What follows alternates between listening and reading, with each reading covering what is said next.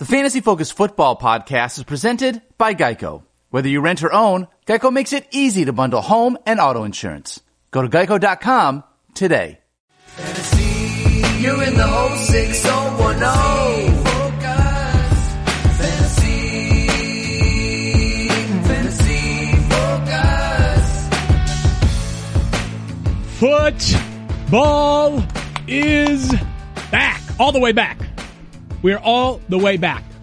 Thursday Yeah, Night we are. Football kicks things off for the 100th season of the NFL. We're keeping it 100 here today on the podcast field.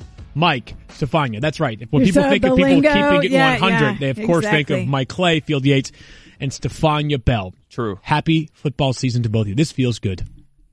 It does. I can't. I can't believe it. We spent every year. You have this feeling like we spent the whole off season. What is it like? Eight months analyzing the same thing, the same players, the same way, and now we're gonna have new information. New data. new, yeah, new data It's for me. perfect for, Yeah. nerds like you. It's this is so great. perfect. I can't wait to hit download tomorrow and get all this new information. And for me, I'm like, I just want everyone to get through the first game with no injuries. Do you think that can happen? Uh, we'll see if we can. That will We'll be try. great. That would be nice. Yeah, that would be nice. Um, by the way, the thank you all, thank you to all of you who are joining us on the live stream. Find it every single day: Twitter, YouTube, Facebook, E ESPN app, ESPN Twitter handle, etc. Yeah. What we're going to do today is a game preview. Of course, we've got Mike's not.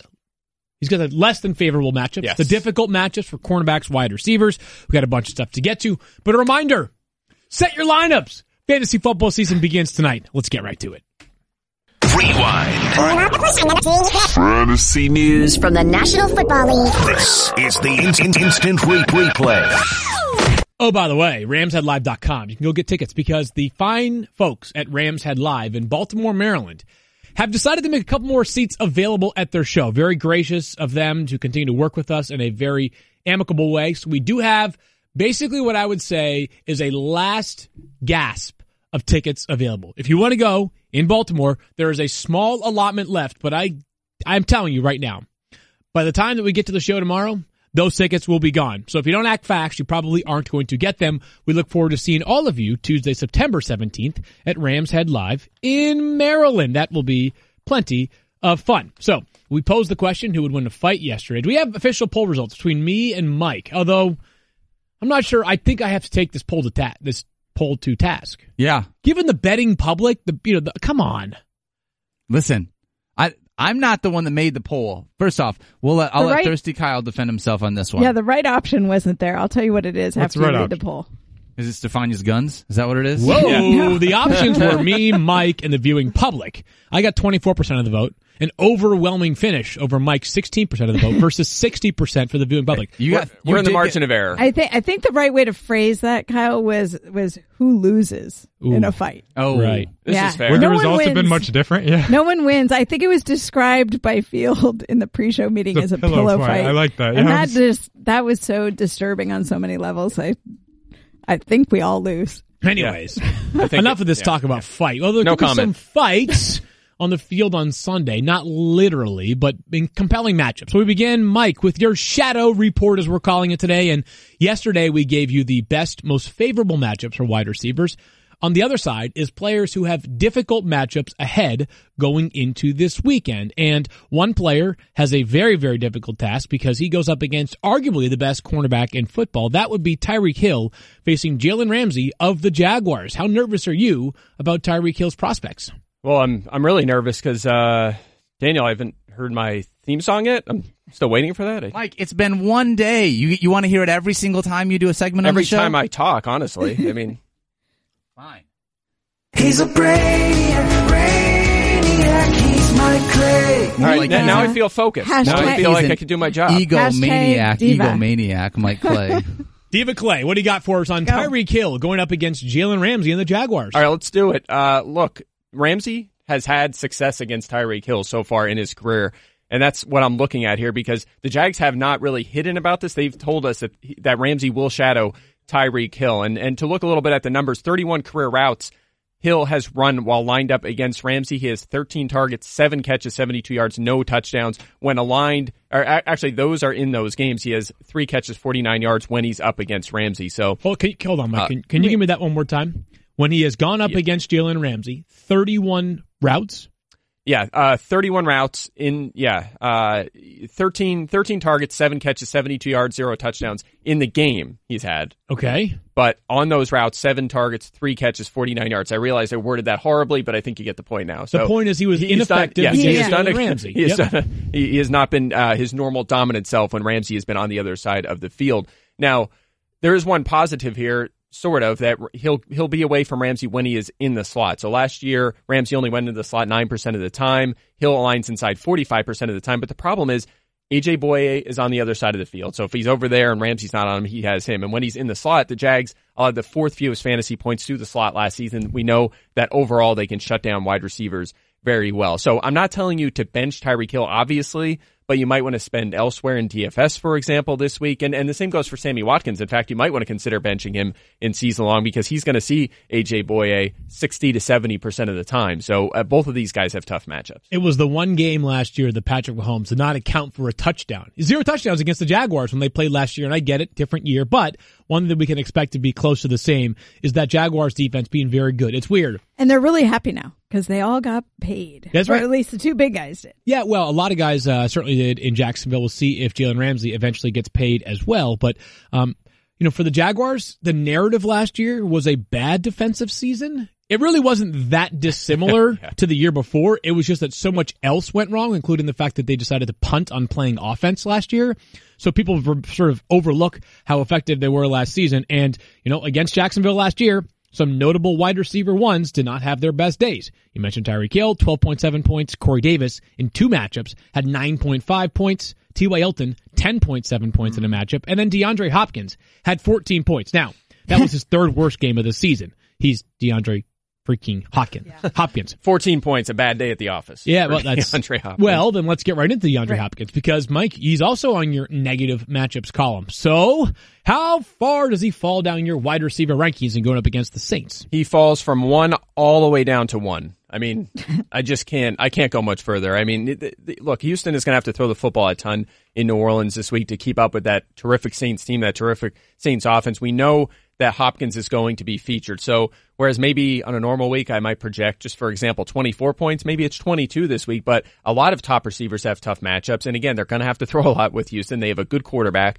I still think he is an outstanding fantasy option. Now, the reason there's some concern is Marshon Lattimore is going to shadow him most likely. He Lattimore is a terrific young corner. He had trouble a little bit at times against number ones last year. He is good. We have to address that at least. Maybe you want to spend elsewhere in DFS, not spend up on Hopkins, but at the same time, he's still an outstanding play even when he has a tough matchup. Listen to this. At least 12 fantasy points in all 16 games last season. And that is essentially defines matchup proof, double digit Mm-hmm. points in every single fantasy game you pointed out. Um, that his third worst game of the season was 14 points when he was facing Jacksonville. It doesn't matter if he has a difficult matchup and think this is the point you're making. It may not be his best day, but DeAndre Hopkins still must start number one for all of us. No doubt. DeAndre Hopkins must start. You heard it here first. I think DeAndre Hopkins was the first wide receiver off the board in our War Room League last night. We did have our 16 team draft.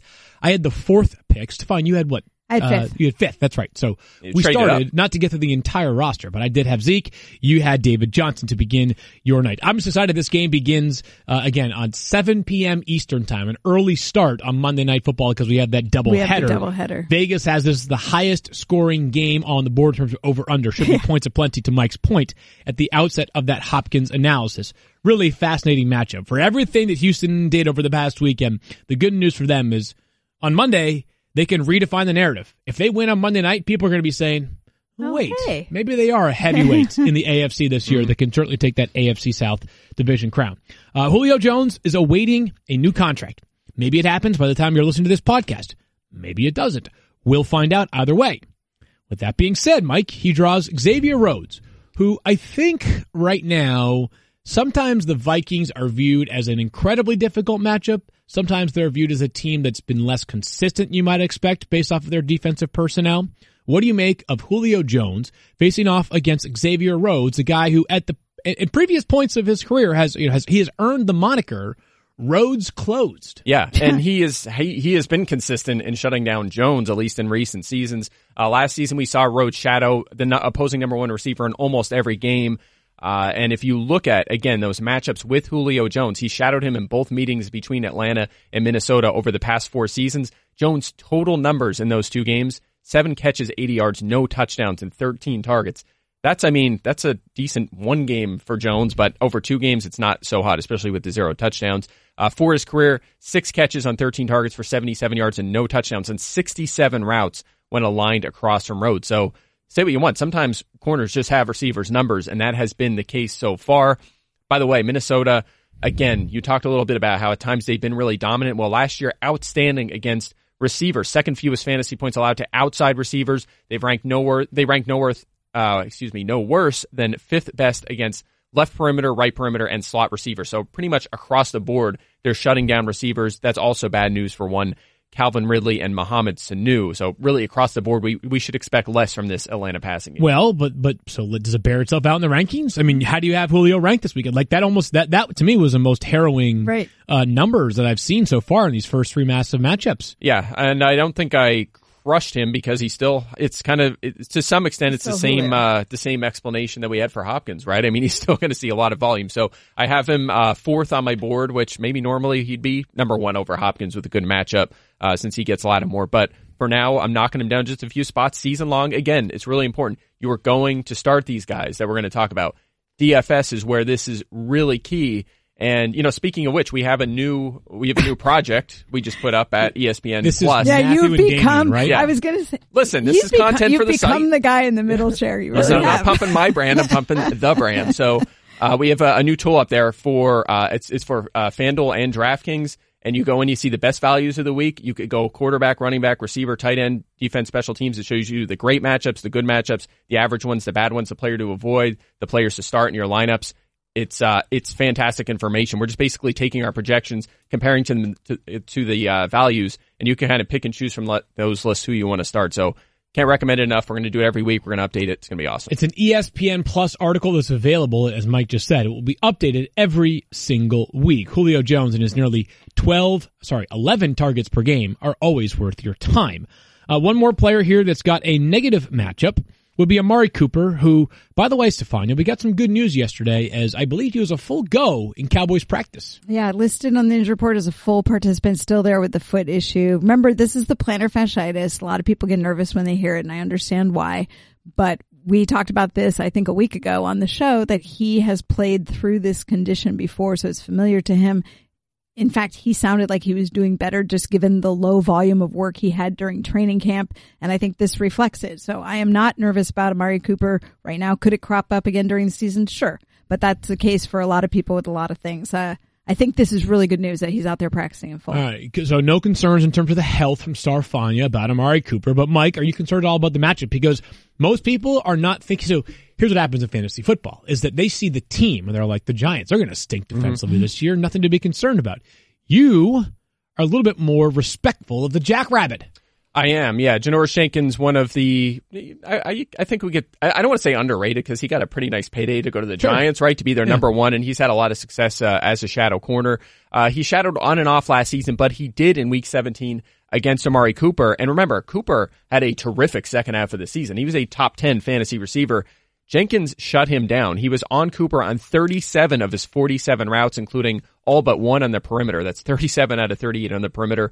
Cooper in that game, five catches, 31 yards, no touchdowns on 11 targets, only four catches for 17 yards when he was lined up across from Jenkins. So obviously Cooper had a bad game. Obviously Jenkins shut him down, and that's something we can't ignore here, especially because uh, the Cowboys are going to have other good options to throw to here, right? You have Michael Gallup and Randall Cobb, both who should have good matchups. You're going to see the rookie in his first game, DeAndre Baker, up against Gallup, and uh, Julian Love, I believe, will manage the slot for the Giants up against Randall Cobb. So Dak can go to those guys. We also know Dak makes plays with his legs. It's not always a high volume passing game, and they might be able to run the ball a lot in the second Oh, half if they're ahead. hey, so a lot of who's reasons. back? Yeah. Who's Uh, back?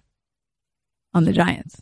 Ezekiel. I mean, the Cowboys. Ezekiel Elliott. The Giants. He's on the Giants. I know, no, but I was, when you said They've they- got both Breaking news. Saquon and Zeke. That's incredible. it's amazing. Well, you said when they the Dallas might be able to run the ball. I'm like, yeah, I think they might.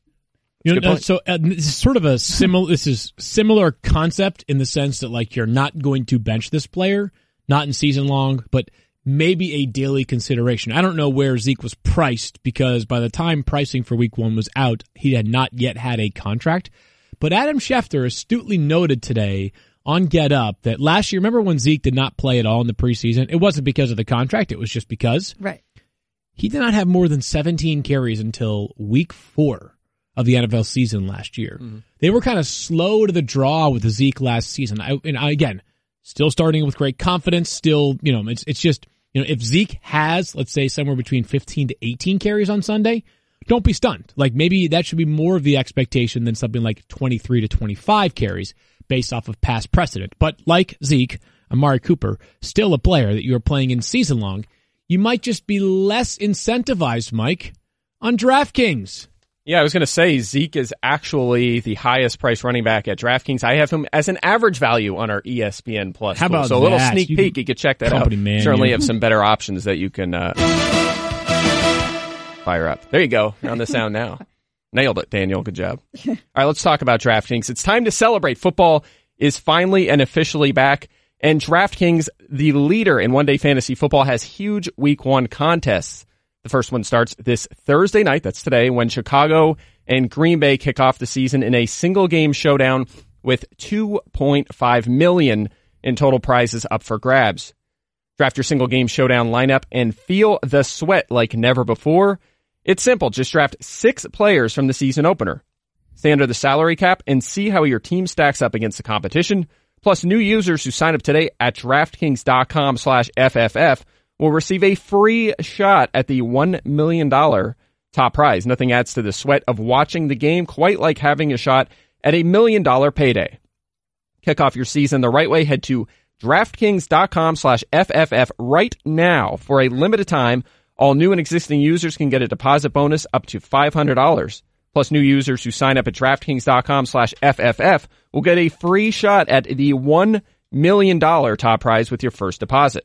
That's DraftKings.com slash FFF for all new and existing users to claim your special offer. That's only at DraftKings. Minimum $5 deposit required.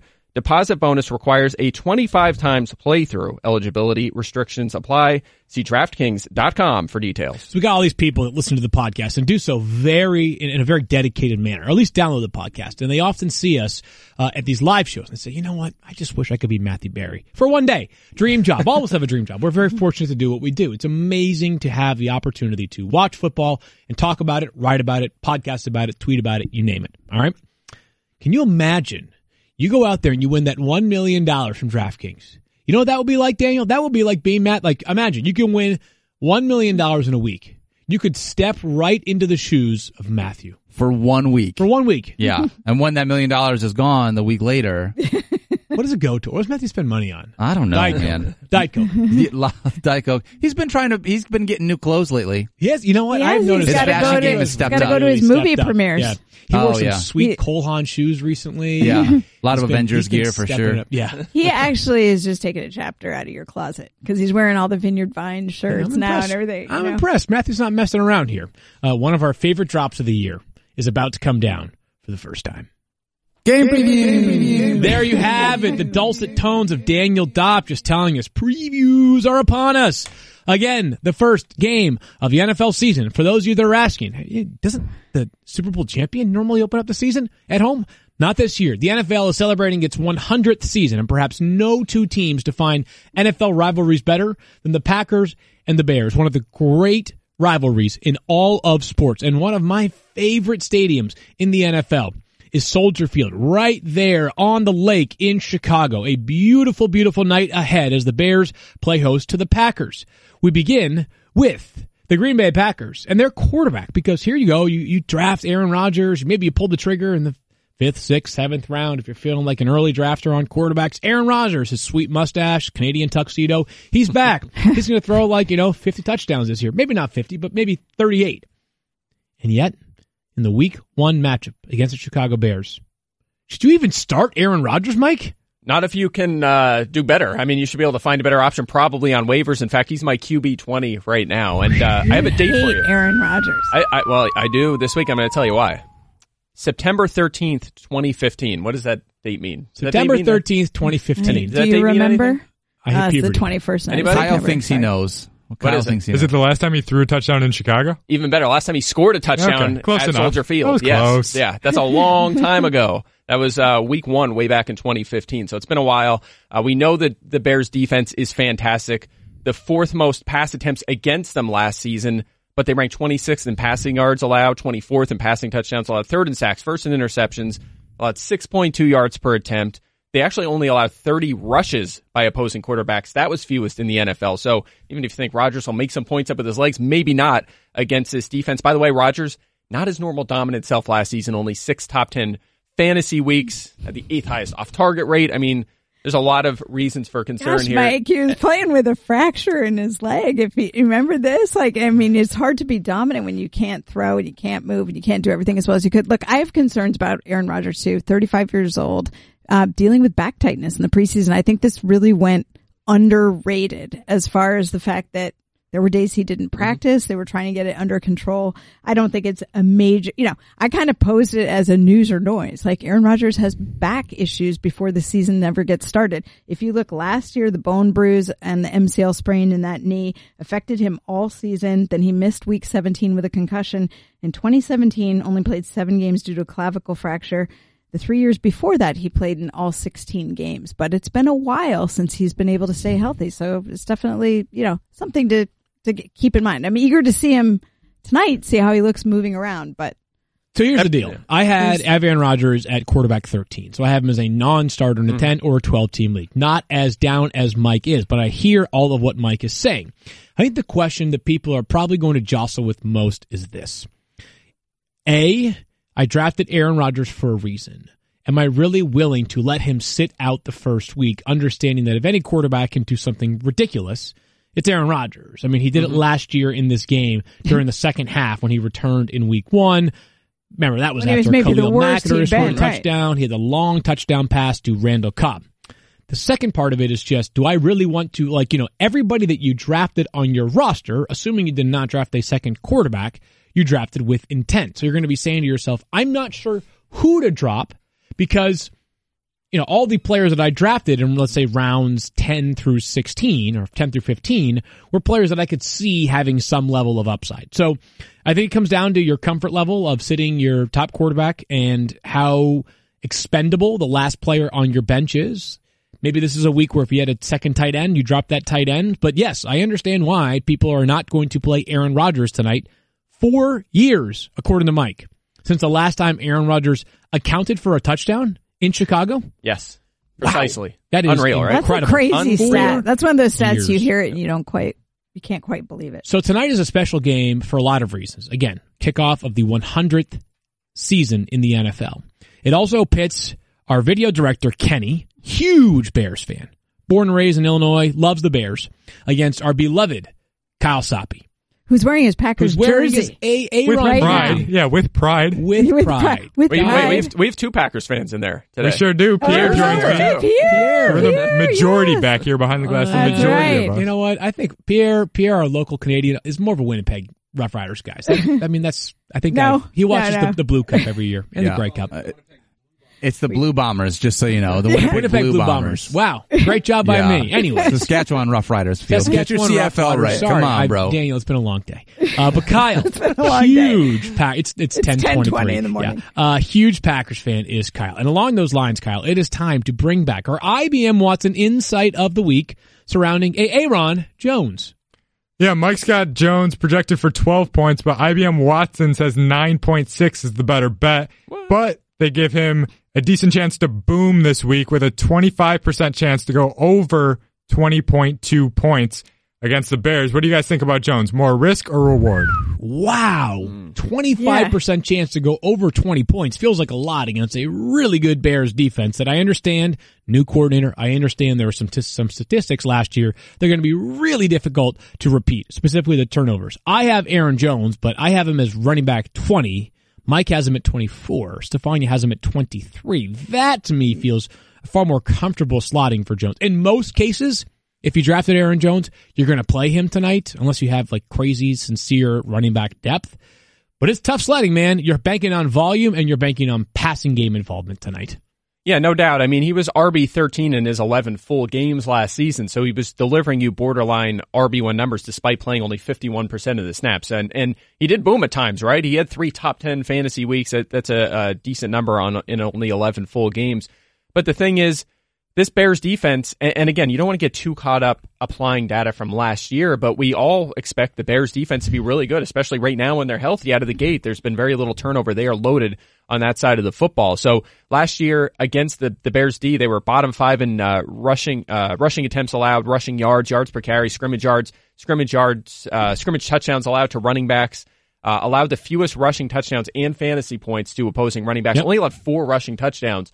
So Just there's a lot of. 92 total points to opposing running backs last year. Yeah, so that's about, unbelievable. so that? That's about what, uh, like 17 or 18 per game, which is outstanding for a team allotment. And that's just Um, not just against one back. That's the whole Against the Yeah, whole- all- the all whole running running backs, backs. right. Yeah, and he may Jones may split this workload with Jamaal Williams. Really, Jamaal it's- Williams it- probably it's knows. just a good sort of uh, it's an undercurrent is like how much of a workhorse is Aaron Jones? I know that Rob Domofsky had him pegged as his uh, breakout player for the for the Packers, Mike. yeah, he said uh, that, you know there's still some concerns that carried over from last season, but he said he could be his breakout player. But we could still see Jamaal. Williams. You know, there's it's kind it's a tough one to figure out. We just and haven't think seen will be a Green. Bay commit to a single That's running Yeah, back yeah, in the that's it. history, so it's hard for us to buy it until you actually see it. Right. Tentative breakout players, Aaron Jones. A guy who done broke out a while ago is Davante Adams. Davante Adams, not one, not two, but three straight years with 10 or more receiving touchdowns. Only one other player, DeAndre Hopkins, has 10 or more receiving touchdowns in two straight seasons. Davante Adams might be the best player in fantasy football as it pertains to consistency. Last year had at least 16 points in all 15 games that he played. But it's a really difficult matchup. I was thinking like yesterday we were talking about consistency. Mm-hmm. I went back and looked at Davante Adams. More than 25% of the team targets last year more accounted for more than 50% of the team's receiving touchdowns. So that Aaron Rodgers to Davante Adams connection is real. It's real, and Mm-hmm. Mike, uh, it's a difficult matchup, but last year didn't seem to fall that far off against the Bears. What do you say about this matchup here tonight? Yeah, and receivers tend to score fantasy points against the Bears, at least uh, at more of an average NFL level, which is good for, against them because, you know, normally they're shutting everything else down. But uh, top five in wide receiver routes against, targets against, and receptions against last season were the Bears because teams, again, were trailing and had to throw the football against them. Now, they only averaged a little under 12 yards per catch.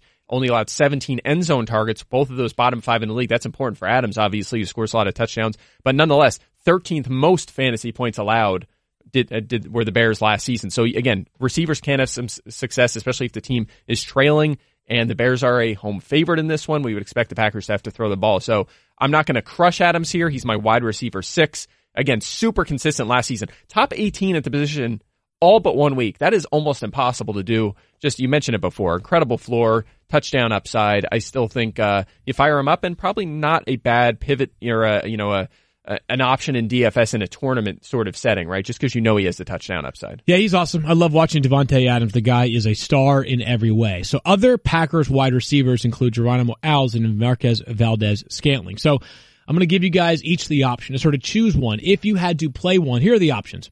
Um, I'm playing Geronimo Allison, hopefully. I am playing Marquez Valdes-Scantling, hopefully, or I'm not playing either because I have no hope. I'd say ideally I'm not playing either one of them. Uh, I think I battled with Allison or MVS all offseason. I think I gave the edge to MVS by the end. It looks like he's going to uh, be the number two target there for Aaron Rodgers. Um, but also he's going to play more on the outside this year. Geronimo, Geronimo Allison in the slot, he should have the better mas- matchup against Buster Skrine, whereas MVS and Adams are going to see Kyle Fuller and Prince Amukamara on the outside. They're really good, uh, really good perimeter corners. So I would give, I, I'd still maybe lean towards MC, MVS if I have had to pick one, but again, I stay away if you can. I know. I think it was last year we saw sort of this flip flop at times between who was the preferred target, Marquez Valdes-Scantling or Geronimo Allison. And we have that stat from last year on a per game basis. He was wide receiver 21. This is Valdes-Scantling from weeks five to nine, had a touchdown or over 100 receiving yards in all four of those games.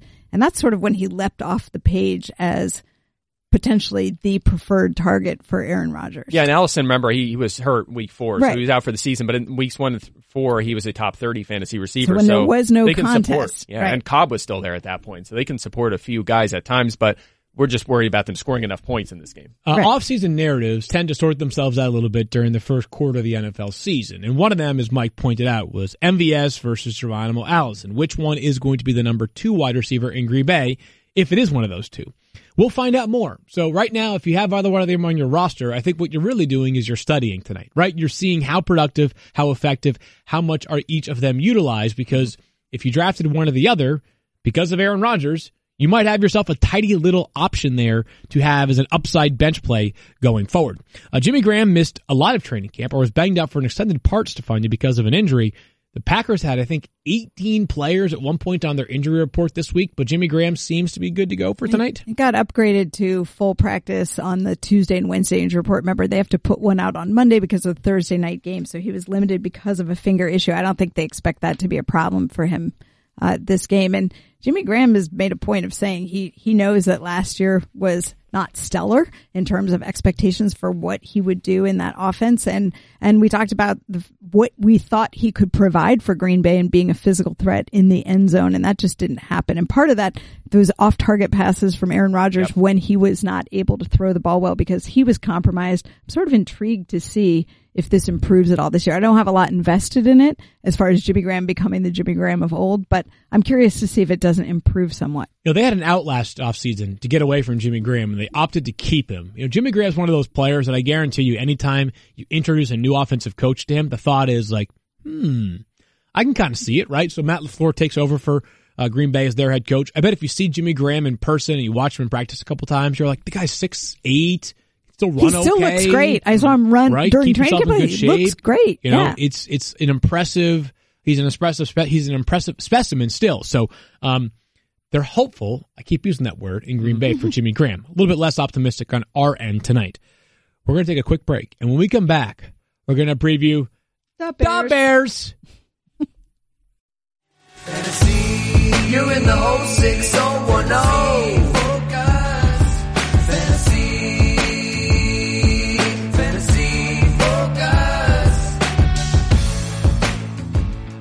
Side, other side of the coin is, of course, the Chicago Bears, who are playing at home tonight. And we begin with their quarterback, Mitchell Trubisky. Some call him Mitch, some call him Mitchell. I call him a potential fantasy starter tonight. Uh, Mitch Trubisky had his best three fantasy games last season at home. Seven of his top eight games last season in terms of fantasy production at home.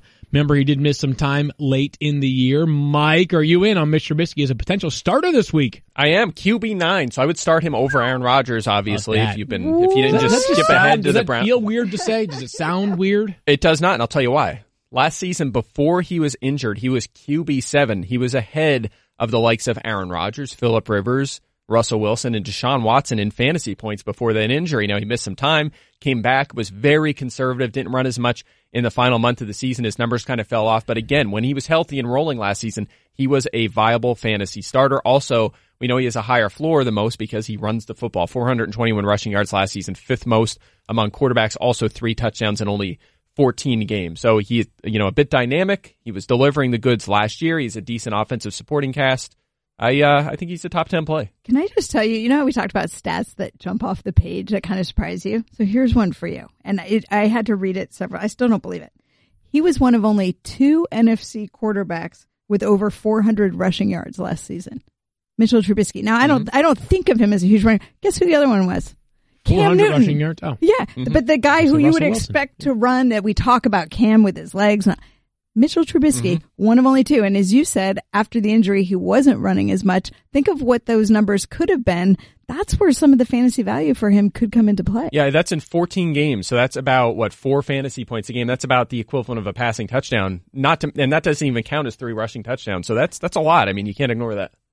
interesting stuff there from Mitch Trubisky. I'm not quite as optimistic on Mike. Just want to see Mitch Trubisky take that next step Yeah, is a passer this year. I agree with that. And yeah. if he does, I wonder if that sort of negates some of the running, is in like he is not forced to run because he hasn't made the throw as a progression passer. Mm-hmm. We'll be, I'll be interested. I think there's a, there's a lot of optimism right now that Mitch is going to take a next step in his third season. He's got to because as we know, the NFL, if you're not where you need to be by year three as a quarterback, more often than not, you're not, you are never going to get where you need to be. And, and by the way, just a quick note. Remember, he came in and was considered raw. He only one season starting Sure. at UNC. That this was ex- kind of expected. It's going to take a little time, so it's very possible he does make a big year three league. and that, I think adds up. his receiving weapons are going to be in better shape mm-hmm. for him this year. So He's got plenty of them, that's for sure. Especially also if David Montgomery emerges out of the backfield as a receiving threat as well. I've got Montgomery at 23, Mike at 25, Stefania at 22 for this week. Now, a lot of optimism. The Bears seem to be all the way in on David Montgomery. They are all in. Matt Nagy has not necessarily hid from it either.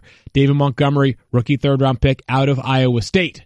Perhaps some of the concern though, Mike, is it because, hey, there's other good players in this backfield, or is it, hey, Green Bay spent huge this offseason on their front seven. Za'Darius Smith, Preston Smith, Rashan Gary in the first round. They still have Kenny Clark. This Green Bay front seven has a chance to be the strength of their team that is not Aaron Rodgers. That's how good it can be. Yeah, I'm excited for the future of the Packers because they also added the defense. I should say the this added two new safeties, obviously young corner. So uh, super intrigued by that. But nonetheless, my concern is as excited as they are for David Montgomery, and we are as well.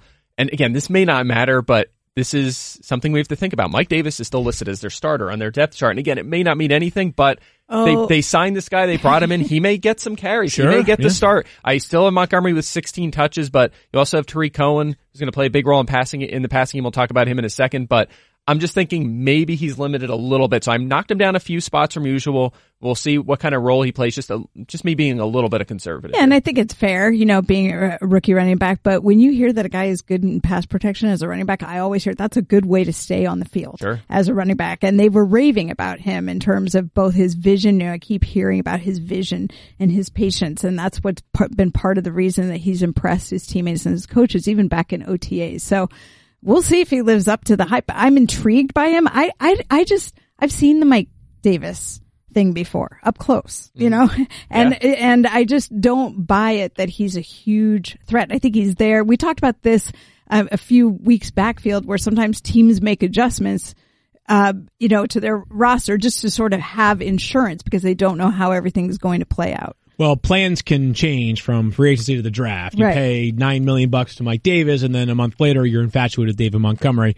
Mike's point's well taken, but depth charts? Come on, Mike. Didn't we have this charts? conversation yesterday? Listen, You how, listen to the how long did uh, how long did Carlos Hyde run ahead of uh, Nick Chubb last year? You know, Too long. I mean, Yeah, but- too but- long. but Too look long what is- ha- Long. and then things changed. The other, they did, but that's but again, this is week one. We- the other we don't know person for in this sure. backfield is, of course, Tarik Cohen. We head over to our friend, the Secret Squirrel, for the IBM Watson Insight of the Week, part two. Yeah, I was curious about this because IBM Watson has a 26% boom percentage for Tarik Cohen to have over 10.7 points, Mike, which I want to know how that's going to rank up against your projections this week because it looks like you're actually buying that a little bit. Well, if, if you mm-hmm. have it, Daniel, is there a bust percentage in Bust there? as well? percentage is 9%, which is less than 2.7 points. Oh, okay. So That that's, makes that's that real makes low. sense. Yeah, that's mm-hmm. really low. He's probably going to catch three balls. Right. it's already Yeah. over that number. I'm not surprised that Tarik Cohen has a high boom percentage because he's Tarik Cohen. He's explosive. He's an excellent passing game threat, and he's the kind of guy that he may only need seven touches for 100 yards. But Mike, you chime in. What do you think here on Tarik Cohen? Yeah, I am a little bit higher than most on Cohen, but that was the case during drafts as well. I, I have him on quite a few teams. I have him at 11.5 points, and I think that was the line. So I'm right on the money uh, with that for sure. Um, look, he, we Humble we know brag. he. Uh, I mean, right on the money with the line he just said. That's what I'm saying. Um, look, he, he obviously a high floor because of what he does as a pass catcher. Top six among backs in targets, receptions, receiving yards, touchdown catches, yards per target, and average depth of target last season. He had four top six weeks, right? So you think about those kind of pass catching backs kind of having limited ceilings in fantasy. That was not the case for Cohen last year. He had those four huge weeks. Uh, and also, I'm curious to see if this carries over from last season. The Packers allowed 86 targets to running backs. That was second fewest and allowed 67 receptions, which was fifth fewest. Uh, so they were actually good in that area. But again, Cohen is just such a big factor in that area. It's hard to, to kind of bet against him. Any objection there, Stefania? No. Okay, none All right. against it. I, you know, listen, I'll be, I'll just be curious. Um, I'm, I off-season rhetoric, right? Coach speak. Because you were just saying how you're nervous about Mike Davis being listed as the starter, what it might mean for David Montgomery. I took note of what Matt Nagy said at one point, which was that like we got to be smarter. We have to be smart, I should say, with our Tarik Cohen touches. The kind of guy that again is 160 pounds soaking wet. Um, so we'll see just how much run he gets tonight. Just the fact that there are three running backs and not two anymore in Chicago. Let's move to the receivers, and we all have Allen Robinson within one spot of each other. 28 for me, you both have him at 27. Guy was paid excellent money last year. Three years, 42 million bucks.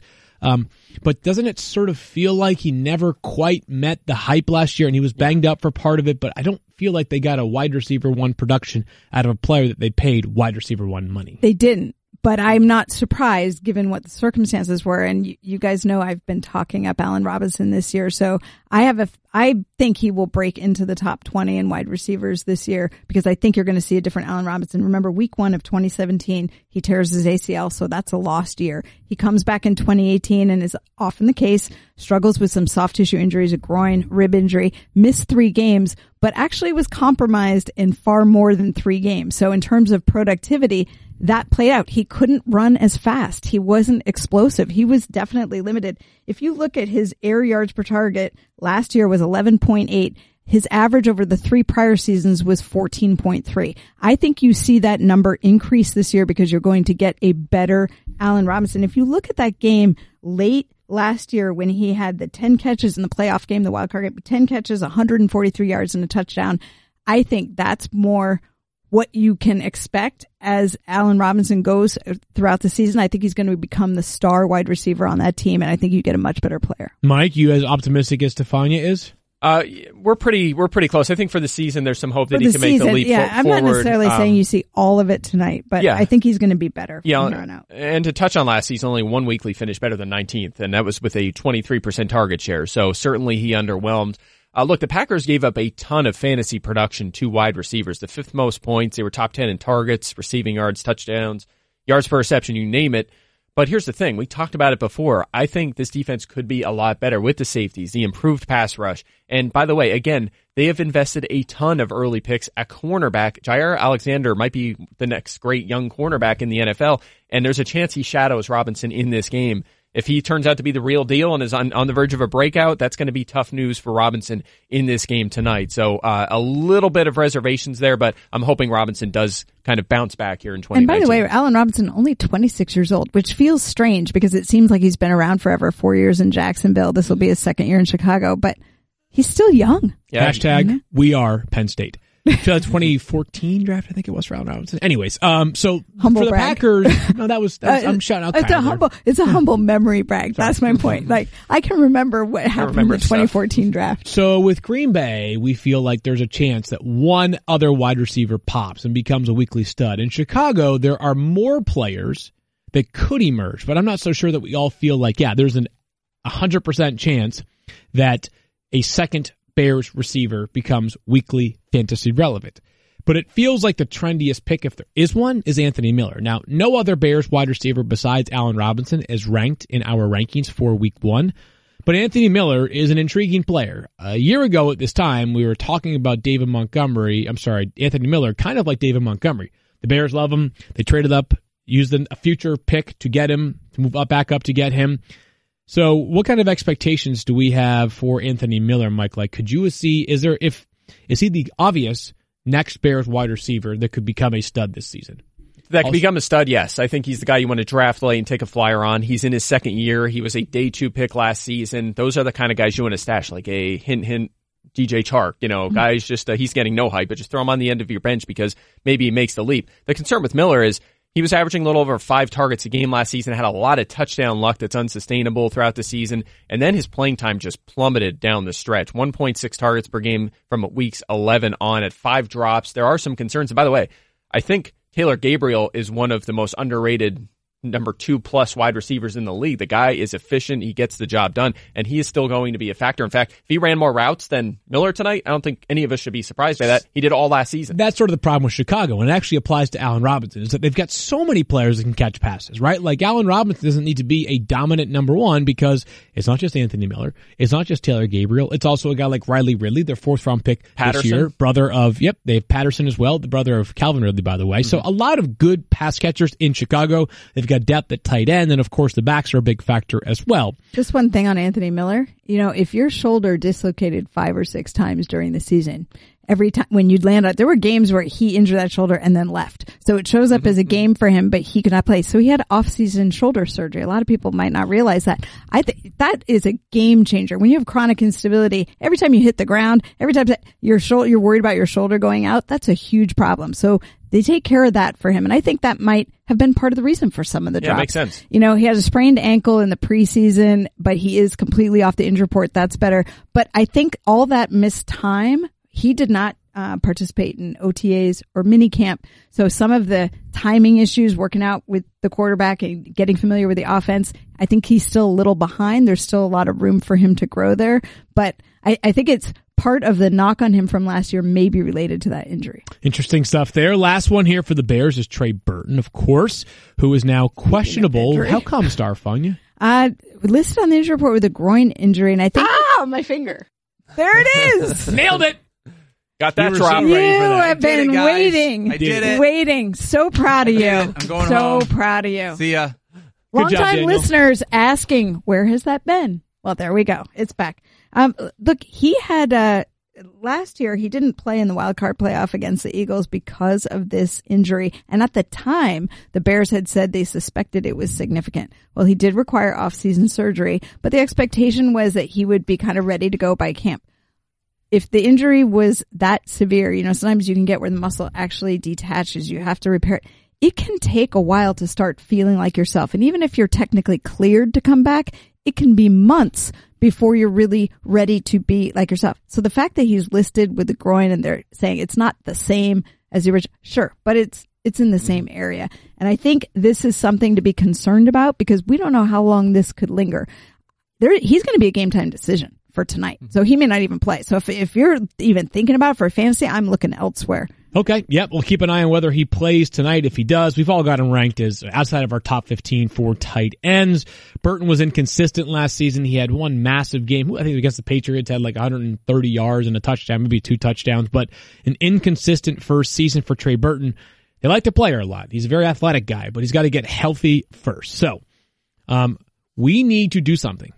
We need to pick a game. And at some point today, we're going to have a link to Pigskin Pick'em that will be available for all of you to participate in this. You can find it on your social handles. Field, what is your social handle? My Twitter is at Field Yates. What about you, Mike Clay? At Mike Clay NFL. What about you, Stefania At Stefania underscore ESPN. Okay. And I'm Have- at Daniel Dopp, So- and I'm sure at Matthew Berry TMR will also put it out. Someone will put it out there. It can be retweeted accordingly for our Pigskin Pick'em group. This year we made the executive decision to pick the game straight up, right? None of this spread this year. Correct. We are picking the game straight up, and it begins right now. The Bears at home against the Packers. Give me the Bears. Daniel, I'm taking the Bears. Stefania, The Bears. Michael Clay. Bears 25-20. Okay. Extra effort. And Kyle, what about you? I'll take the lead on the entire group and go with the Packers. Oh, look at you. Oh, fire out Uh, of the what- what's that jersey? What's that jersey wearing? fired. No, it's, you know, completely unbiased pick. We'll go 26-24 Packers. As he okay. wears his jersey. I love it. Completely Completely unbiased. unbiased pick. Here's the plan for this evening. You get home, you enjoy yourself, hopefully a nice, you have a brew, some sort of beverage, you watch the game, and then you know what you do? You go to bed. And you know how you sleep? Very I'll tell you all about it. Well, when was the last time you slept really great? Because isn't it strange that we'll try just about anything to sleep better when it actually could be time for a new mattress? If you aren't getting the quality sleep you deserve, I recommend my own bed, the Sleep Number bed. Right now at Sleep Number stores, it's the biggest sale of the year. All beds are on sale and queen mattresses start at only $8.99. Do you wish your mattress could be firmer or softer? That's what the Sleep Number bed is famous for. You can adjust each side so it's right for both of you. How about a bed that helps keep you asleep? The Sleep Number 360 smart bed senses your movements and automatically adjusts so you're effortlessly comfortable all night. Will you love it? Just ask JD Power. Sleep Number has been ranked number one in customer satisfaction with mattresses. If for 2018 award information, visit jdpower.com. Come in during the biggest sale of the year and, for a limited time, save 50% on a Sleep Number 360 limited edition smart bed. You'll only find Sleep Number at one of their 575 Sleep Number stores nationwide. Find the one nearest you at sleepnumber.com slash FFF. Time now for some social questions, and we're going to hand it over to our pal, Daniel or Kyle, who is giving us questions today, Daniel. It's going to be me, Field. All righty, buddy. Yates. What do you got for us? This first one comes from I like Dynasty FF. Wants to know which team will have the highest scoring duo of non QB players this week. All right. Dalvin Cook and Adam Thielen, Okay. Todd Gurley and Rams wide receiver, or Alvin Kamara and Michael Thomas. I, think it's a runaway. it's a Got runaway. to be the last one, right? Yes. I mean, Yeah. the the Saints, Alvin Kamara, Mike Thomas at home. That to me is the obvious answer. Yeah, I checked our projections. Uh, whoever does them does a great job, by the way. Uh, Kamara Thomas with 40. That's Casey Joyner this year, think right? so. Yes. We- we Yes. Ken, no, Ken, Casey. Ken Dobby's doing it. Yes. Casey and Ken fills on on odd weeks. Uh, Yeah. What do you call it when you work? Oh, emeritus, right? When you like no longer with the school, but you serve in a capacity. emeritus. Ken Davi, Ken Davi ESPN is that. fantasy projection emeritus.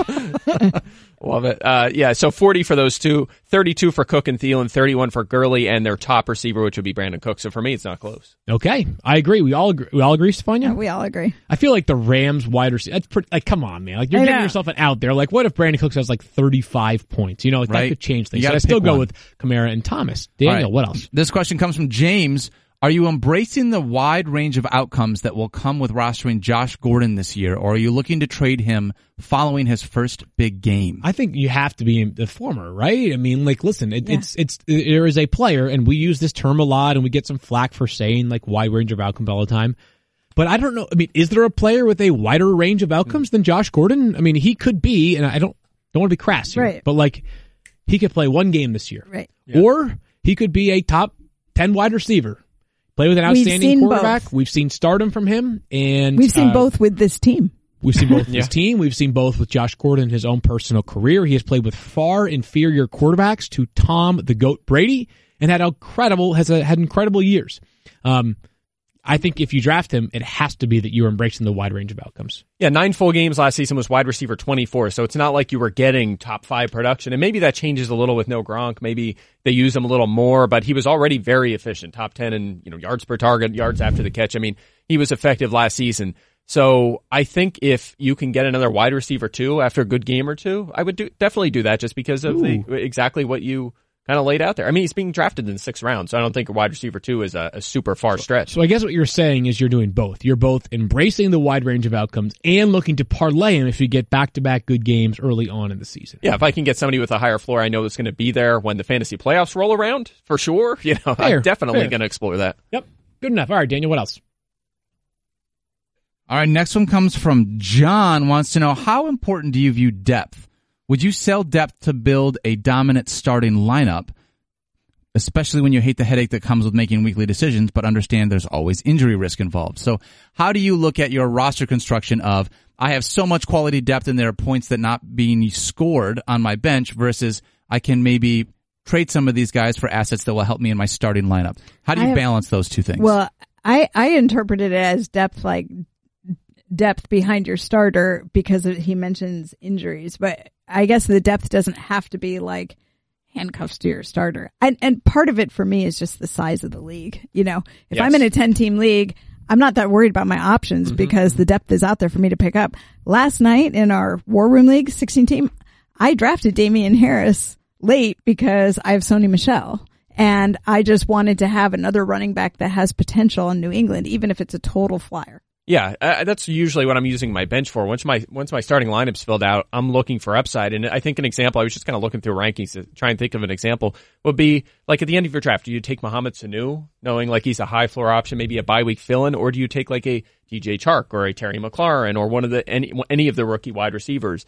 I think I'd rather have those guys because again, you just mentioned the term range of outcomes. They have high ceilings. There are potential superstars in this league. That's why they get drafted that early. Whereas Sanu's certainly safer. So you kind of have to weigh those things. I'm going to go ceiling for my bench. But John, would you sell depth to build a dominant starting lineup? My answer is yes. As our friend Evan Silva from Establish the Run recently tweeted, his favorite kind of trade is when you trade two players who are either, you know, like two starters who have somewhat of a ceiling or like a starter and a bench player or two bench players for a stud. Like two for one where No you're doubt. clearly getting the best player in the deal. To me, almost always a win. So Daniel, what else we got? You got one more question for us. We got one more thing. It's not really a question. I had a text from a buddy of mine last night, Tyson, Tyson Motzenbacher, who was in Hello, the uh, Tyson. He was in the Man's League last year, 2018. Was the crappy band no one had ever heard of. Oh yes. And so uh, he sent me this text where he was saying, check out my lineup. I was able to draft Zeke, 10 team auction draft during mid Zeke drama. and in this auction draft, he got him for $20. So looking at his roster, he's got Alvin Kamara, Ezekiel Elliott, Tyreek Hill, Josh Gordon, Evan Engram, Kenny Golladay. And it just made me wonder, there was a couple of spots there, like a few touch and go weeks where people can maybe get Ezekiel Elliott really cheap. And it just made me curious. It doesn't always pay off, right? A lot of times we tried that last year with Le'Veon Bell. Are you going to take the chance and roll the dice and see how it works out? So I just wanted to see a couple of other rosters. This was great coming from Tyson. I wanted to see a couple of other rosters put it out on Twitter last night of teams that now have stacked lineups because they took a chance on getting Zeke in the third. And then you pair him with an Alvin Kamara. Like, how in- incredible of a lineup is that? to That's be a good to 16 That's league right there. Yeah, he- yeah, he's going to kill a 16 That is league a 10 team auction draft for 10, or excuse me, for $20. Uh, Kenny, let's scroll through and look at the next one. All right, here we go. This one has, uh, Davante Adams and Zeke as a part of this lineup. Like being able to get Davante Adams and Zeke is just incredible. Great I, radio right here. I, I can't imagine. Can't imagine. There we able to do go. that. Our Oh. friend Ralph got Davante Adams and Zeke. Ralph's team looks like this: Davante Adams, Zeke Elliott, Josh Jacobs, Robert Woods, Miles Sanders, Tarik Cohen, OJ Howard, Marvin Jones Jr. So again, another example Wow. of getting Zeke in the second round. I believe that Like says pick. Uh, looks like he had the ninth pick in the draft. Uh, so again, ninth pick, and he got him in the second round. Pretty useful value there. What else do you have for us? All right, and then we have one more. right, Matt, who got Zeke in the second round, 14th overall. So Matt was able to go with a lineup that looks like this. He gets Zeke in the second round behind Le'Veon Bell, Odell, Julio Jones, and Zeke. So the fourth player in the second round, he got Zeke ahead of players like Davante Adams and Joe Mixon, but behind players like Le'Veon Bell and Julio Jones. How So- did he? Yeah, Julio and Odell. How does Well, that no, happen? That's round That's two. the That's round second two. round. Yeah, that's So the second he round of the draft. Like the person before him Oh, picked Julio. oh, oh! I was okay. I just think it's interesting. Like this is one of those like you've got to make a decision in your draft season sometimes on do I want to take a chance on a guy or not. Yeah. And in this scenario, like there are some managers that it's totally going to pay off for getting Zeke in the mid second or early third when there were question marks. Be interesting to see. Maybe at the end of this year, I bel- uh, Christian McCaffrey was one of the top rostered players on championship rosters last year, and McCaffrey, if I'm not mistaken, was going back end of the first, maybe the beginning beginning of the second. Maybe because of all the Zeke drama, he winds up in a similar boat. I sure hope so because he was my first pick in the war room last night. we got one here. more. He got Zeke. This guy, Rob got Zeke in the fourth round, pairing him with Michael Thomas. Yeah, we got to work Gurley. on, on uh, Rob. Zeke. Uh, you're on the wrong platform, dude. But Right. that being said, Other your than team that- looks Other like than this: that. Zeke, Todd Gurley. Uh, I see DJ Moore in there. Michael Mike Thomas, Hunter Henry, Hunter David Montgomery. David Montgomery. This is the high upside. Uh, Phil the, the Rivers. ri- you know willing to take risks, but Yeah. going for the upside league. No risk it, no Looks biscuit. He risked it. He got plenty of Gurley. biscuits. So I just wanted to say thank you to uh, thank you to my buddy Tyson for shooting that out. Just thought it was a cool idea. Also, crappy band you never heard of. Tyson just had a new single come out August 23rd on Tooth and Nail Records. Check it out called The Last Summer. the, the last summer. You can find that, I'm sure, on Oh. iTunes and other places that you get all of your music. Good stuff here. Guys, football is back. Friday, previewing 15 more games. Look for the Pigskin Pick'em League. Get at me, people. Come challenge the king. Oh my Did I win last goodness. year? I can't remember. Back tomorrow. That was me. Peace out. He's field Yates.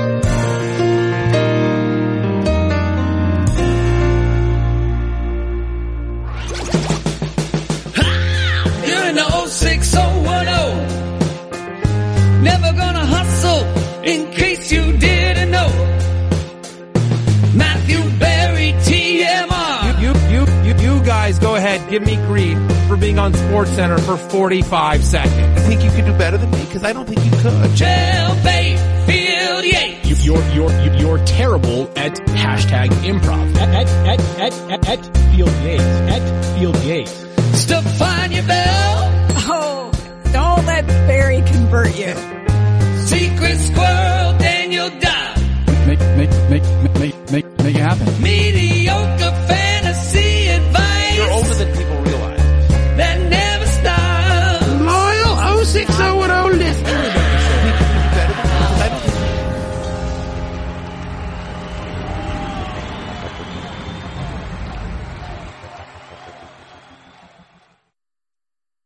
Today's horoscope brought to you by Geico. Today begins a journey toward a new you, Aries, making smarter, healthier decisions for yourself. Starting with going to geico.com and discovering you could save hundreds of dollars a year on car insurance with Geico. You will also attend your first fitness boot camp. Your journey toward a new you will stumble after your 11th burpee and ends with you hyperventilating in the parking lot. Tomorrow's a new day, Aries. Geico. 15 minutes could save you 15% or more.